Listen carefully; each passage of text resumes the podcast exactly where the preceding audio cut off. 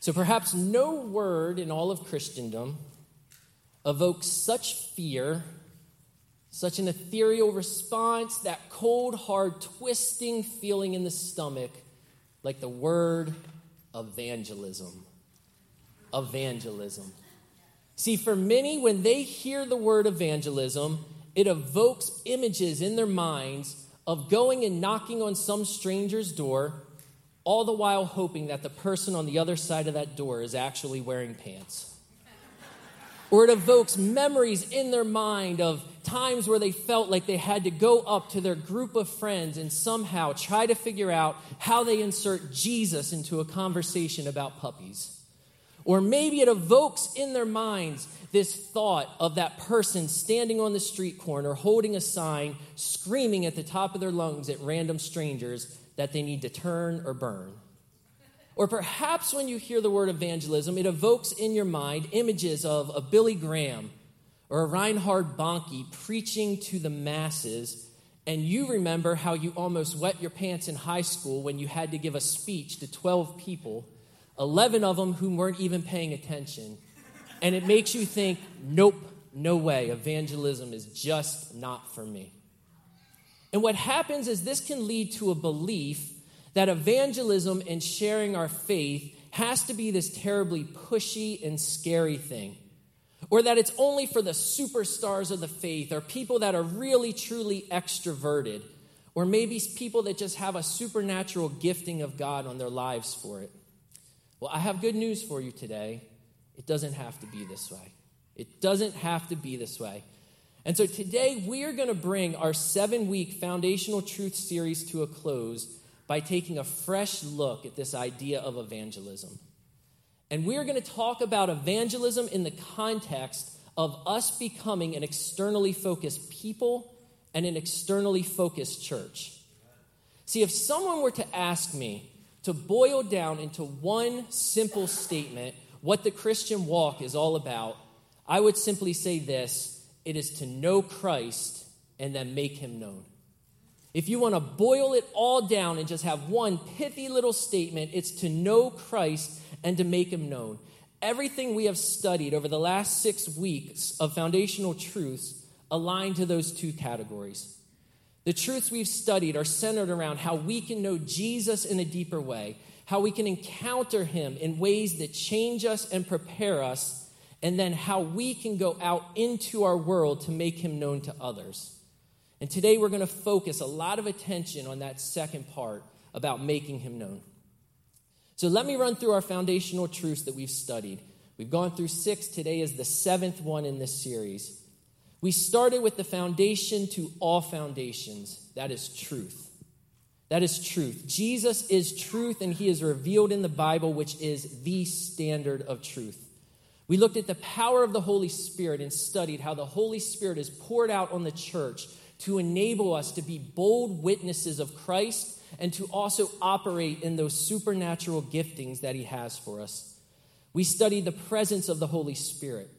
And we learned how we must learn to host him in our lives and in the church because his presence is the very source of that power. We looked at prayer and we saw how the church is called to be a house of prayer. That prayer is a fundamental reason as to why we gather, and that it's a powerful tool for seeing change because prayer serves as a bridge from what currently is to what should be.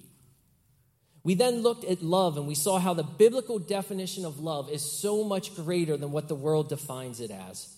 That love is not merely an emotion or a feeling, but it's a choice that we make, and it looks like something that can be demonstrated in and through our lives towards the world. And then last week we saw that how each and every one of us is a vital part of the body of Christ, and every single one of us has a role to play to see Christ fully represented, represented in his church, and specifically through this church, Bethel. And so today we're going to start by defining what exactly it means to be an externally focused church. And then we're going to see that we all get to play a part in this. We're going to look at the importance of relational evangelism, and then we're going to talk really super practically about ways that we can all get involved. And so, what does it mean for believers in a church to be externally focused? We're going to start in 2 Timothy chapter 4, if you want to turn there.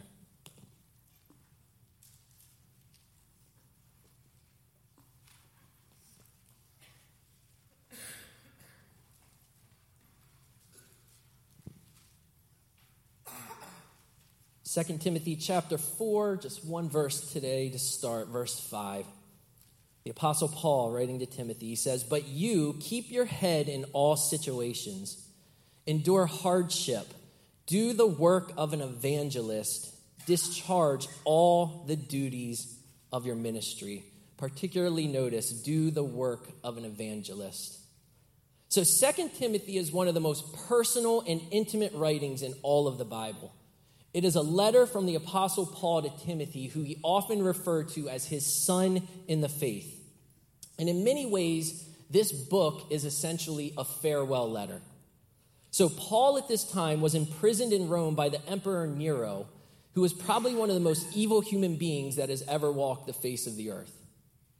And this is the second imprisonment for Paul in Rome that takes place after the imprisonment that you can read about in Acts chapter 28.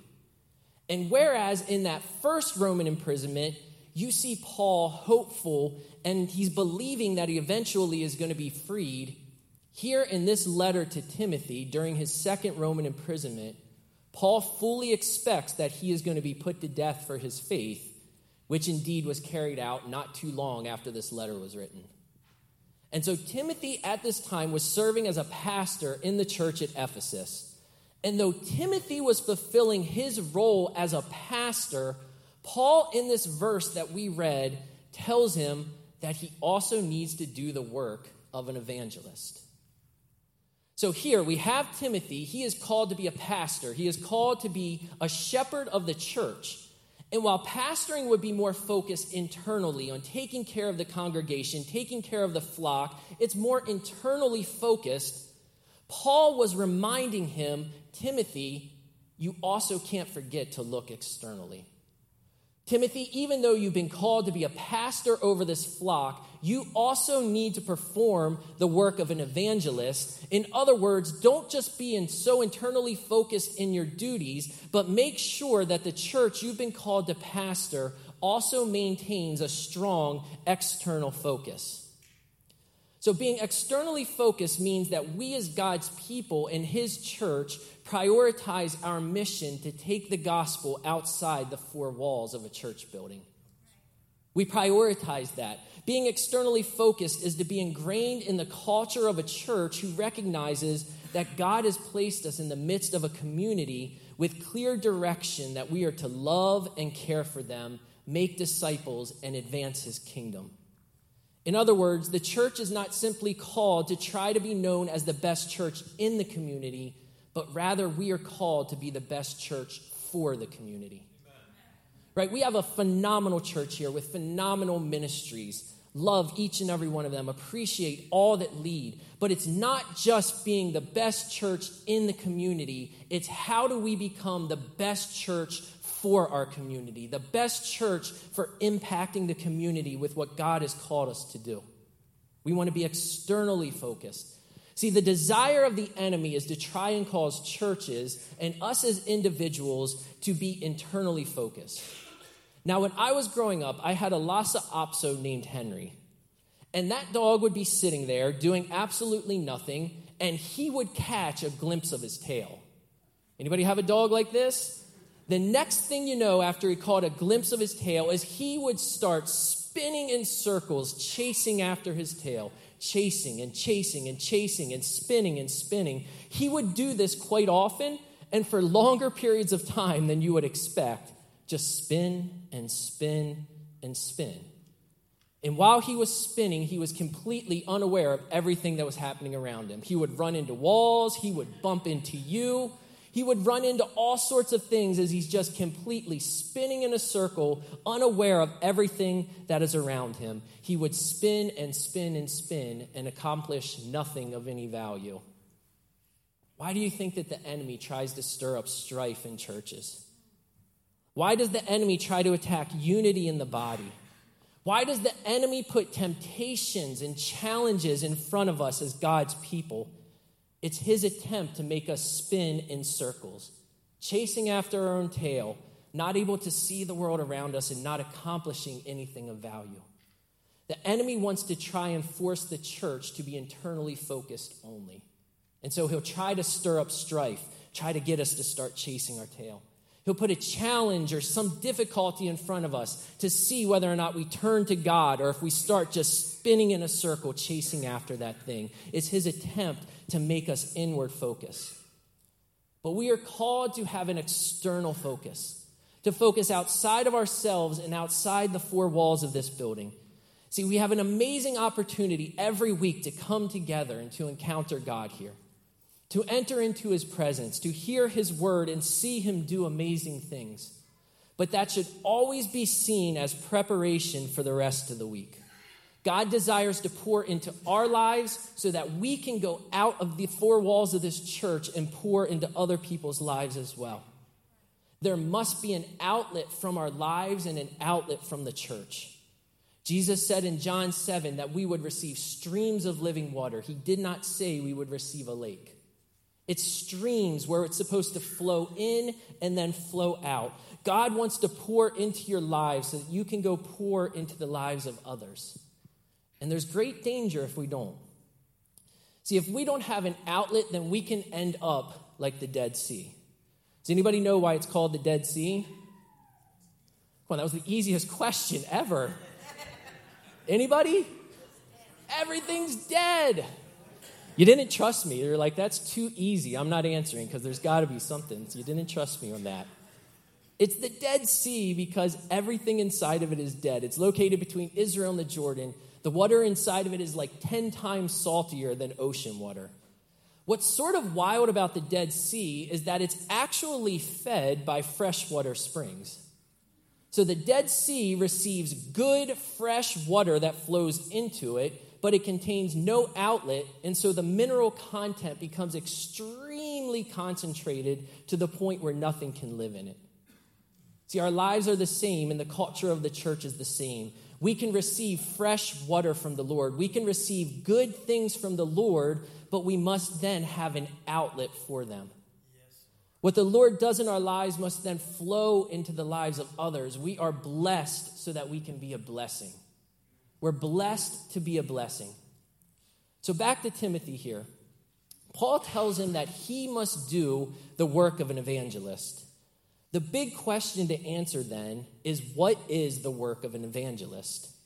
And it may be slightly different than many people would answer because I would argue the primary purpose of an evangelist is not to evangelize. That's a secondary purpose. Let's turn over to Ephesians chapter 4 and take a look there.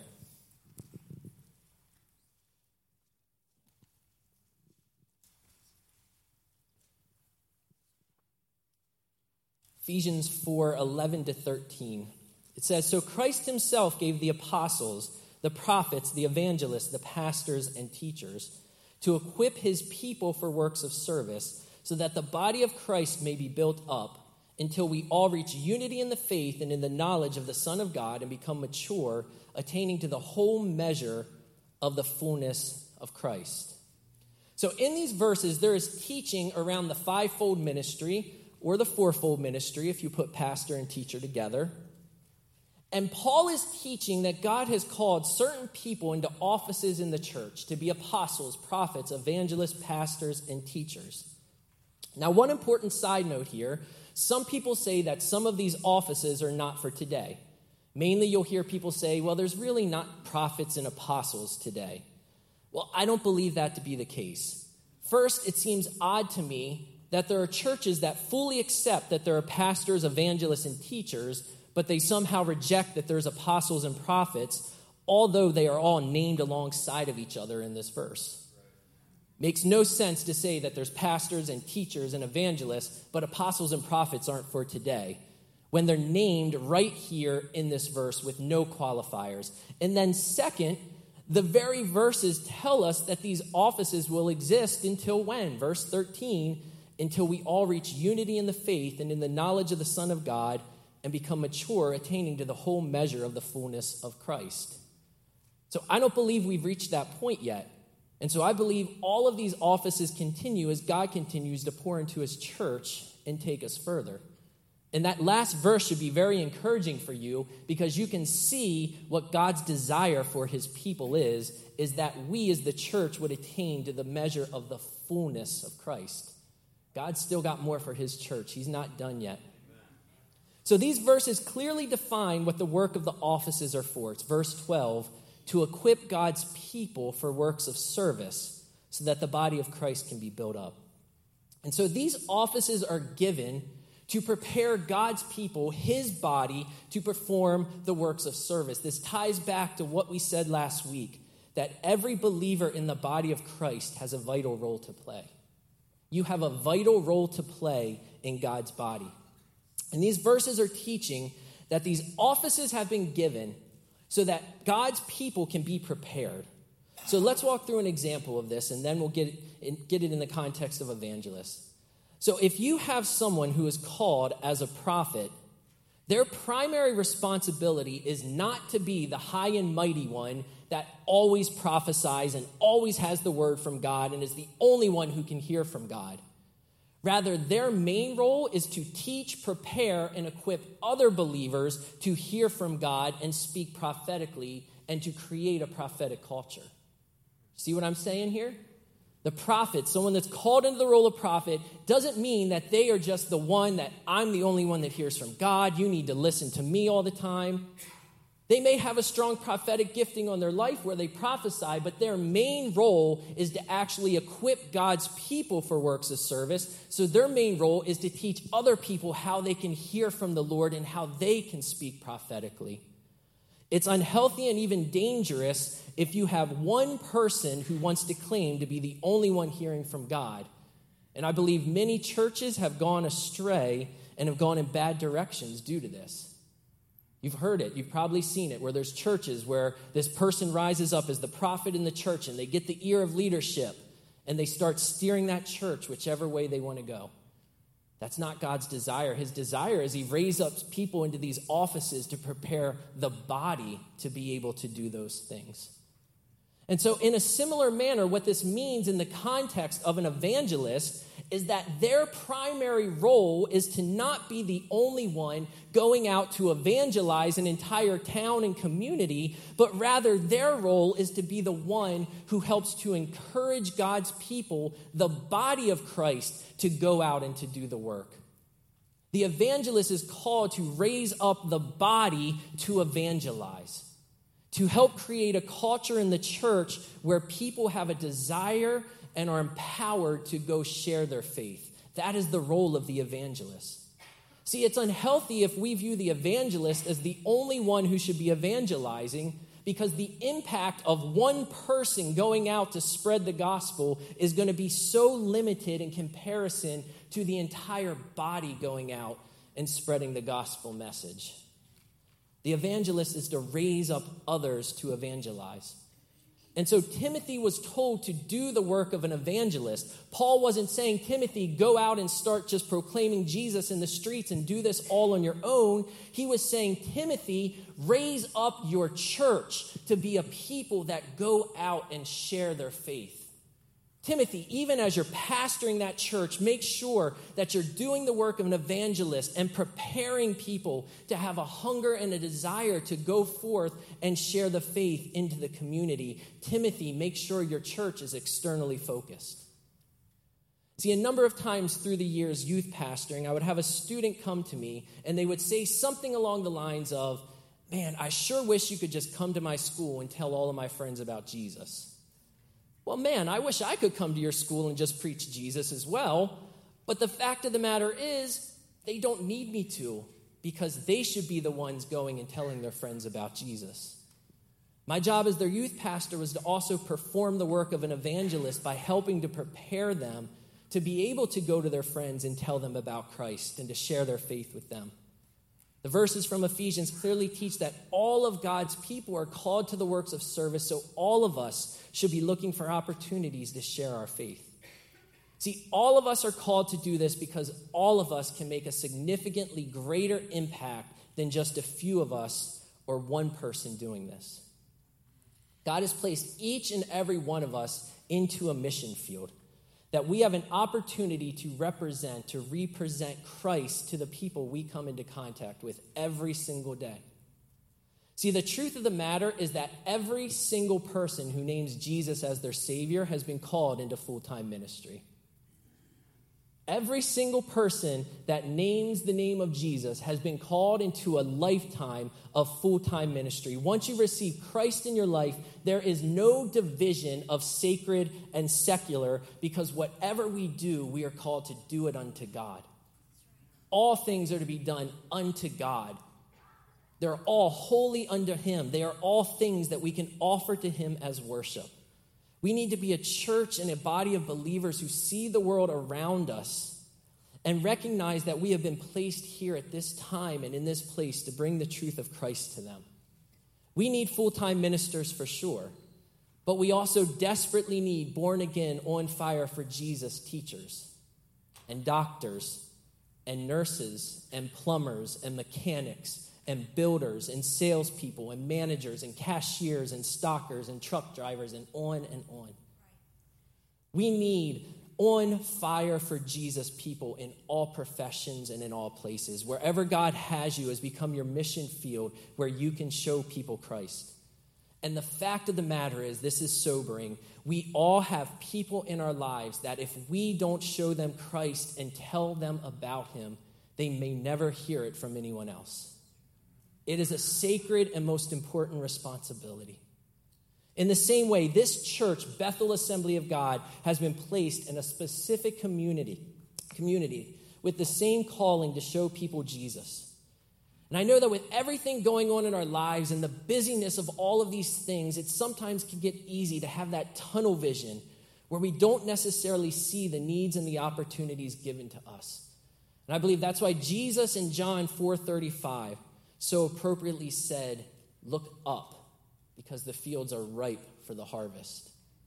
We need to look up. We need to not be so focused in and downward and all of these things, but we need to look up. And when we do, we see that those fields are truly ripe and people are waiting for us to come reach them.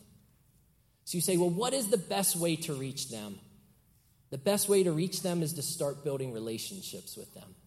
Start building relationships with them. What I believe is most needed in our day and what will be most effective is relational evangelism. Relational evangelism. Let's be honest, most people are not predisposed to the gospel. So many people today, they're completely skeptical of Jesus, and so many people even oppose him. So many don't see their need of him. There are so many lies spread as truth across the internet that we live in a culture that is not all that receptive to the gospel which doesn't mean it isn't possible to make an impact because the early church, as I said earlier, went to pagan, idol filled, demonic cities with the gospel and saw great impact.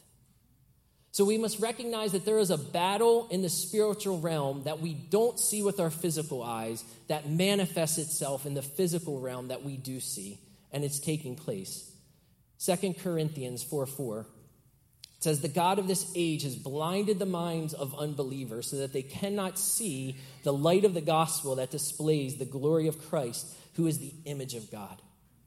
And so this verse tells us that the enemy has blinded the minds of unbelievers to keep them from receiving the gospel.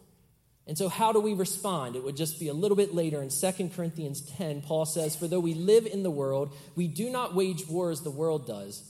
The weapons we fight with are not the weapons of the world. On the contrary, they have divine power to demolish strongholds. We demolish arguments and every pretension that sets itself up against the knowledge of God, and we take captive every thought to make it obedient to Christ. And so it starts by relying on divine power to demolish strongholds. This begins with prayer. We had a foundational truth about the power of prayer. We are called a house of prayer. We must be a prayerful people. That is how we begin to demolish those strongholds. It's through prayer. But Paul then goes on to say that we also demolish those strongholds and arguments and pretensions. So the word pretensions there can also figuratively mean a barrier. And so, what Paul is telling us here is that there are sometimes barriers in people's lives that need to be removed in order for them to see God, to see who He is and what He wants to be in their lives. And so, the best way to do this is through prayer and by building a bridge and forming relationships with people where we can speak into their lives. See, the vast majority of people do not accept Christ the first time they hear the gospel. Sometimes what we need to do is what this verse tells us, and that is we need to remove some barriers in their lives that are keeping them from seeing Jesus for who he is. So, J. Gresham Machen, who was a theologian in the early 20th century, wrote this. He said, God usually exerts his power, and he's talking about the power to save, in connection with certain prior conditions of the human mind, and it should be ours to create so far as we can with the help of God those favorable conditions for the reception of the gospel, false ideas are the greatest obstacle to the reception of the gospel. See, this is why relational evangelism is so important in our day. He wrote these words a hundred years ago, and I believe they're more, even more appropriate now. And what he was saying is that false ideas and lies and bad experiences and all of these things can serve in people's lives as barriers and blockers to them receiving Christ. And so, relational and intentional are two words that should be on the list of the most important words if we are going to reach people for Christ. We are called to be intentional and relational. In other words, to intentionally build relationships with people because it's in the context of relationship that the space is created for helping people overcome those barriers and tearing down those false arguments and lies that people have believed. It's in the context of relationship where that space is created for you to get one on one or in a group with folks and hear the barriers and identify the things that are keeping them from being open to the gospel. And in the context of relationship, you can begin to do what Paul says, and we demolish those arguments. We demolish those barriers that are keeping people away from Christ. Now, more than ever, in a world that has so much falsehood, so much fakeness, where people prank other people and then post it on the internet for the entire world to see the fact of the matter is, people just don't care how much you know until they know how much you care. Now more than ever, now more than ever, people just really don't care how much we know until they know that we actually care about them. So we must be intentional in loving people, showing people through our actions who Jesus is, sharing the truth within with them and helping them to overcome barriers to the reception of the gospel. Can I get that next slide up here? The one with the chain links. So I showed this last year, but it doesn't hurt to show it again. Do we have that one? Okay. All right, there's a one. Oh, I really need the slide. This won't work without the slide. Pressure's on. No pressure. Love you, Dan. Whoever else is up there, I can't see. Is that Marilyn? All right, well, I'm going to keep going here. So, if you were here last year, I showed this slide, and hopefully we'll show it again. Um, and this is this way that I like to describe evangelism for folks, right? And so you can kind of get a picture here while they kind of get that. I like to think of evangelism as links on a chain. All right, so think of a long chain that is made up of a whole bunch of different links. This is how I like to explain how evangelism works. See, for every single person that comes to Christ, there are a series of events, conversations, interactions, truths that they hear God encounters that bring them closer to the point that they accept Christ. Each of those things can be thought about like adding a link to a chain. So, every single interaction that we have with someone where we share Christ with them, when we pray for them, when we help to just break down one of those barriers in their mind to the gospel, think of it like adding a link to a chain that's bringing them just a little bit closer to that decision point of accepting Christ. See, through our life's witness, our actions towards them, our love, praying for them, telling them about who Christ is when we have the chance. Now, what we know is that some people's link chains are very short. So there's just a few links on that chain before they decide that, yes, I'm going to receive Christ. We know that other people's chains are very long. It takes a long time and many links on that chain to bring them to the point they accept Christ. And then for other people, it may be an incomplete chain. There may be some links that have been added, but there's still some things going on in their life where they've not yet gotten to the point where they are willing to accept Christ. And so we need to think about this as adding links to the chain. And it could be sometimes that we add the very last link to the chain, and the conversation we have with them leads them to the point where they say, Yes, I want to accept Christ, and we get to pray with them to receive Christ. It's amazing. It's awesome. A wonderful time. But what we also shouldn't discount is there are going to be other times where we speak with them, we pray with them, we help remove a barrier, and we add a link to that chain, but it may just be one more link on that journey to bring them closer to Christ. It may simply be a link along the way, but we have to remember that every link is important as the others because even one broken link destroys a chain. Right? I want this to just alleviate some stress off of you when it comes to sharing your faith. Because sharing our faith doesn't need to just be measured by did they say a prayer to accept Christ? Many people get discouraged in sharing their faith because they've not yet had that experience where they've prayed with somebody to receive Christ. It doesn't mean you failed in sharing your faith because when you share your faith with people, you're adding a link to that chain and bringing them just a little bit closer and a little bit closer and so, if you've not had that experience yet, I just encourage you to continue to share your faith and look for those opportunities. Every single link on that chain is important. See, success when it comes to sharing our faith should be measured by did we add a link that bring, brought them closer to the point of accepting Christ? Did we bring them a little bit closer to accepting Christ? See, being an externally focused people and an externally focused church is really about lifestyle evangelism. Right? I don't want this to just be something that we hype ourselves up to do a couple of times a year. I'm not saying there's anything wrong with that, but there's certain places where they essentially view evangelism as we get people to show up twice a year and we get them all hyped up and then we send them out and they go do their thing and then we're done for the rest of the year. I'm not saying there's anything wrong with that necessarily, but this is about lifestyle evangelism where we view every single day of our lives as the opportunity to go add a few links to people's chains. Every single day, intentionally building relationships with people and looking for opportunities to add some links to their chain. See, this is something we all can do. We can love people where they are at, we can reveal truth to them, we can listen to them and the concerns that they have, the barriers that are preventing them from receiving the truth. We as a church and we as individuals should be chain builders and externally focused people who give of ourselves to bring people closer to Christ. All right, so you may be sitting there saying, I agree with you. Evangelism's for me, it's for everybody. How can I get going with this? So, what I would like to do now is just take a little bit of time and get super practical. And I want to walk you through some ways that you can play your part in this. So let's start. Oh, there it is. Thank you. You guys are awesome. Thank you so much. So there it is. So in the top, we see somebody who had just a short chain, a few interactions, a few things, and it brought them to the point that they received Christ.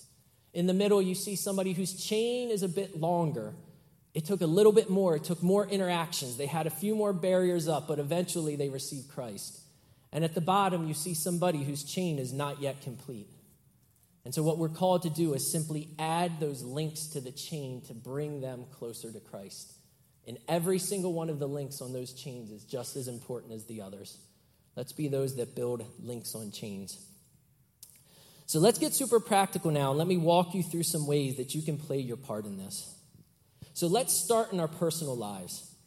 I have found the single easiest way to have an opportunity to share my faith with someone is to simply ask how they're doing. And to not just do it out of the sort of, oh, I see this person, hey, how are you doing? Oh, you're great, I'm great, let's have a great day. But to sincerely ask people how they are doing and then listen. Because we've all been through the motions with a friend, a neighbor, a worker, a classmate we ask them how the weekend was, how their summer is going, how the year is going, how vacation was. And so many times people respond with, well, my kids are sick, my husband is going through a tough time at work, I have this going on. They respond with something similar that they are facing. Recognize that they just tossed you the easiest softball in the history of mankind. Right? If you're externally focused and you're thinking about this, when somebody responds in that sort of manner, they just tossed you the easiest softball in the world because it's so easy for you to say, Hey, would it be okay if I pray with you about that? It's a softball, guys. It's a home run every single time if we recognize it. See, note I said pray with you. Don't tell them, yeah, I'll pray about that, and then we forget and we don't ever actually pray about it right? Be ready around here, guys, because if I come to you and I ask you how you're doing and you tell me you have a prayer need, I'm going to say, let's pray about it right now. Unless I'm late for getting back from announcements and things and I'm holding up the service. But most of the time, it's going to be, let's pray about that right now. But if somebody tells you that they're going through something, it is the perfect opportunity to simply offer to pray with them about it. It's a perfect opportunity to let them know that you believe there is a God who loves them and cares about them and what they are going through, and it may just open that door for further conversation there or in the future. See, in the same way, if they ask how you are doing, how your weekend was, or anything else, let them know about what's taking place in the church. Let them know about something God is doing in your life. I know a lot of times it's just this formality hey, how are you? I'm great. You're great. Awesome. Let's go about our day. Let's slow down a little bit and let's really, truly listen. When we are externally focused, small talk can lead to consequential talk very easily without forcing awkward conversations because we simply look for those opportunities to discuss our faith. It's showing people that we care and we believe there is a God who cares about them as well. It's recognizing that every single day we all probably have opportunities and conversations with people we interact with to simply share our faith with them if we're focused in that way. And if the worship team wants to go ahead and prepare to come. Now, as a corporate body, we want to get the name of Bethel out into this community. We want people to know that there is a church that truly loves them, cares about them, and is taking steps to show this.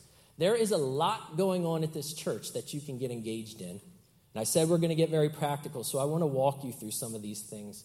There are a lot of opportunities that are available where you can get involved to make an impact. See, we need you for special events like Light the Night and VBS. Light the Night is coming up in October, and you can get involved by volunteering to help that night, by donating supplies, and also getting the word out and inviting people. These are bridge building events. They build a bridge to the community to let the community know that we love them and we want to connect with them. Now, I love these type of events right? If you're here for Light the Night, you're going to see me running around trying to talk to every single person that comes. I love these events, but they can't be the end all be all. See, many churches, they run outreach events a few times a year and then they wonder why they don't see people just flocking to their church. Well, it's because events like this should be part of an overall effort to build relationships with the community. They're only effective as part of an overall strategy of community engagement. And I want you to know that we are working hard in that area. I will never ask you all to do something that myself and the other leaders of this church are not willing to do. So, we recently had a table at both National Night Out and Good Old Days where we are able to speak with many members of the community. We're going to look for more of those opportunities. We've been mailing thank you cards to Littlestown businesses. So far, we have sent out 31 handwritten thank you cards to small businesses in Littlestown thanking them for serving the community and letting them know we are praying for them. We could start outside of Littlestown if we had a few more people who are willing to write. If you want to start thanking some of the businesses in your community where you live, come talk to me. We'll get it going. We'll send some thank you cards to them as well. We've been able to connect with some of these businesses who have emailed us back thanking us for their prayer, giving us prayer requests, things we can pray about. Let's expand that beyond little beyond Littlestown. Pastor Bree and I are in contact with the high school. So many of you donated last year when we collected supplies and goodies for the teachers and provided every Littlestown high school teacher a thank you bag from the church. On Monday, October 9th of this year, We will be providing lunch that includes God's chicken from Chick fil A to those teachers at Littlestown High School. The anointing is going to be all over that chicken, and they are going to encounter God with that. But we could use some resources for that. We need money to go towards that. You could help out with that. We'll be starting some advertising in the near future through new mover postcard mailings and through Facebook. Man, maybe you're sitting here and you have some skills that we could use in technology. I will put it out there publicly. I want to redo our website so bad. If you have website skills, you have technology skills in that area, I'd love to get our website revamped. I'd love to get our Instagram page going. So if you are interested in Instagram, some of you are like, what is that? That's okay. But if you know what Instagram is and you're interested in helping out with that, that is a way that you can get involved and it's a face to our community. If you are on Facebook, I want to encourage you to follow Bethel's page. Add me as a friend and then share the content that is posted there so that we can get a broader reach with it. Very practical today. See, technology can be a good thing or it can be a bad thing. Let's use it as a good thing. I want to turn social media into social ministry. See, I'm going to continue to push Adopt a Street. I'm going to push it. We have around 20 streets in Littlestown that are still not yet adopted. And so, if you go out those doors right to the left, you'll see the big poster of Littlestown. We have 20 more streets that we need to adopt. And when we do, we will have every street in Littlestown covered in prayer.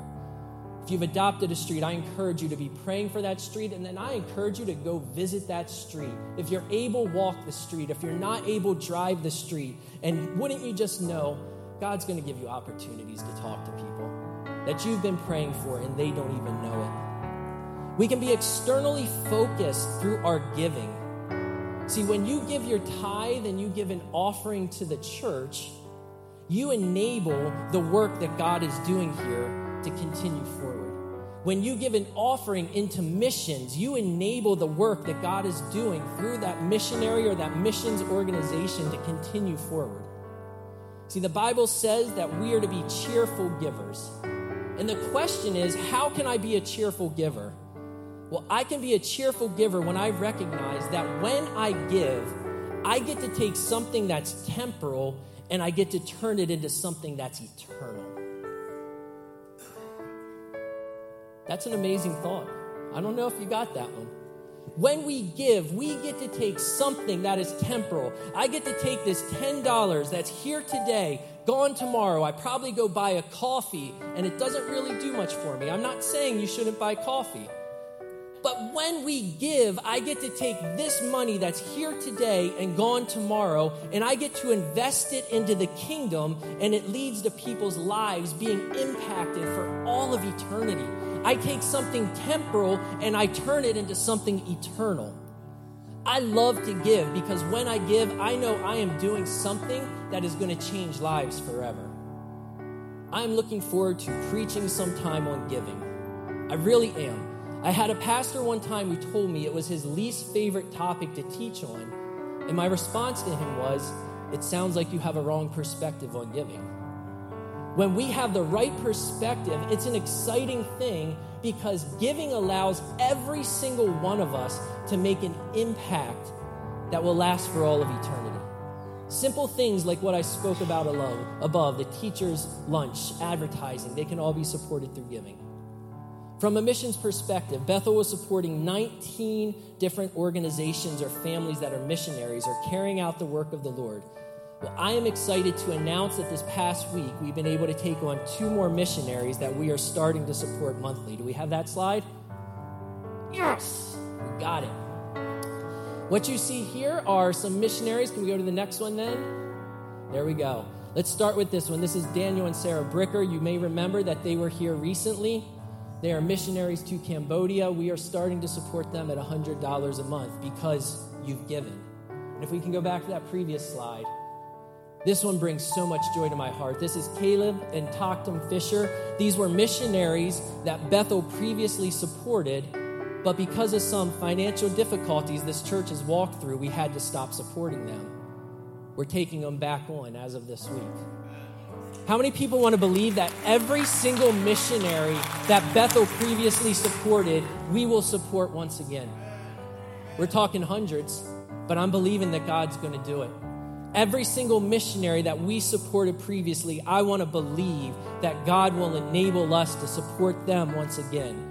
Because when we give to missions, when you give to missions, when you take your offering and say, I'm putting this into missions, you are enabling people like the fishers and the brickers to take the gospel to places where it may not even be preached.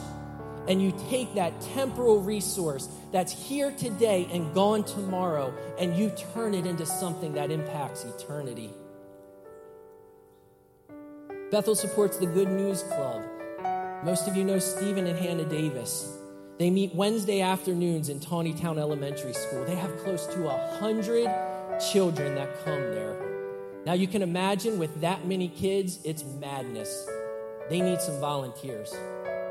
They need our help. They need us to support them. I know it's difficult for some with work, but if you are available Wednesday afternoons and you are able to help out with that, it is an incredible ministry that they have going right there in the public schools.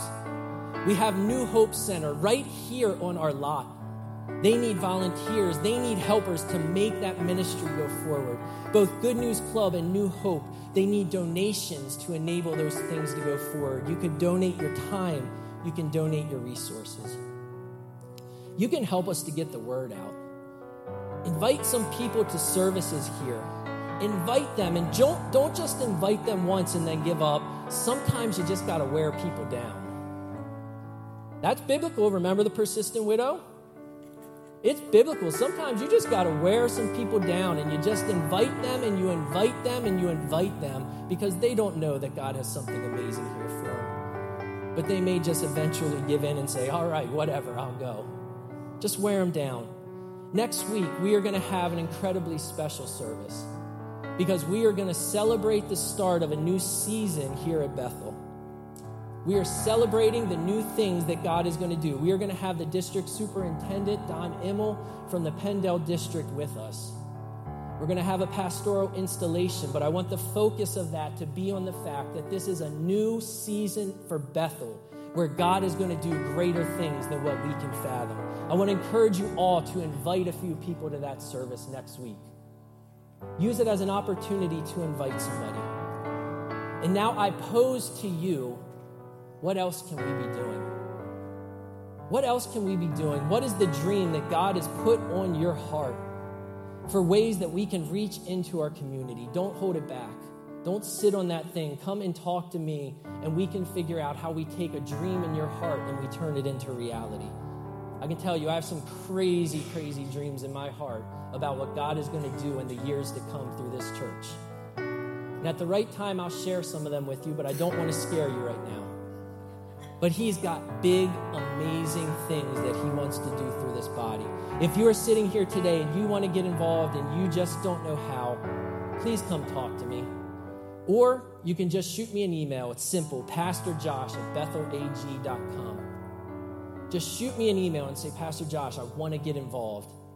I want to get involved in outreach. I want to be externally focused. I want to do my part to reach our community.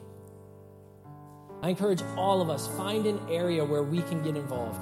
Let's make it known to our community that we are here representing a God that loves them and cares for them. All right, one last thought for me today, and then we'll land this plane.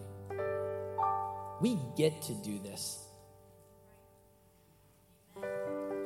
We get to do this. It's not that we have to do this. I've heard quite a few sermons through the years that it essentially is browbeating people down that you need to get out there and you got to tell your neighbors and you got to knock on doors. And it's this mentality of, oh man, I'm a Christian, so I have to do this. No, guys, we get to do this.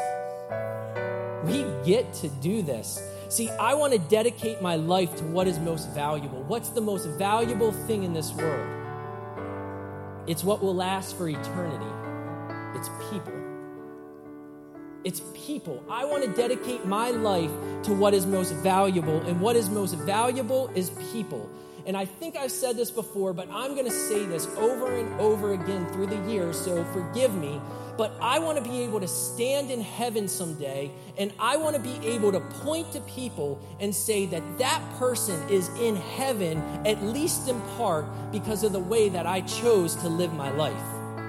In other words, they are in heaven in part because I prayed for them, I witnessed to them. I donated items to an out, outreach or an event or a ministry that blessed them and opened their hearts to the gospel.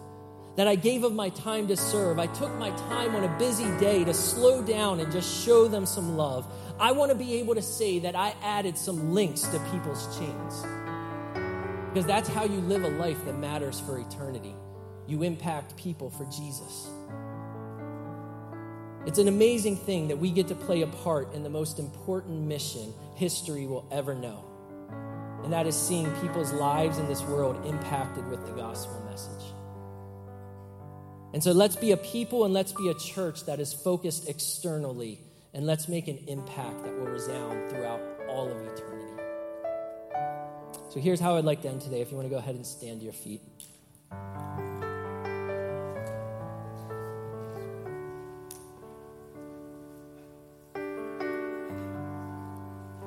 Take a few moments and I want to intercede over our community.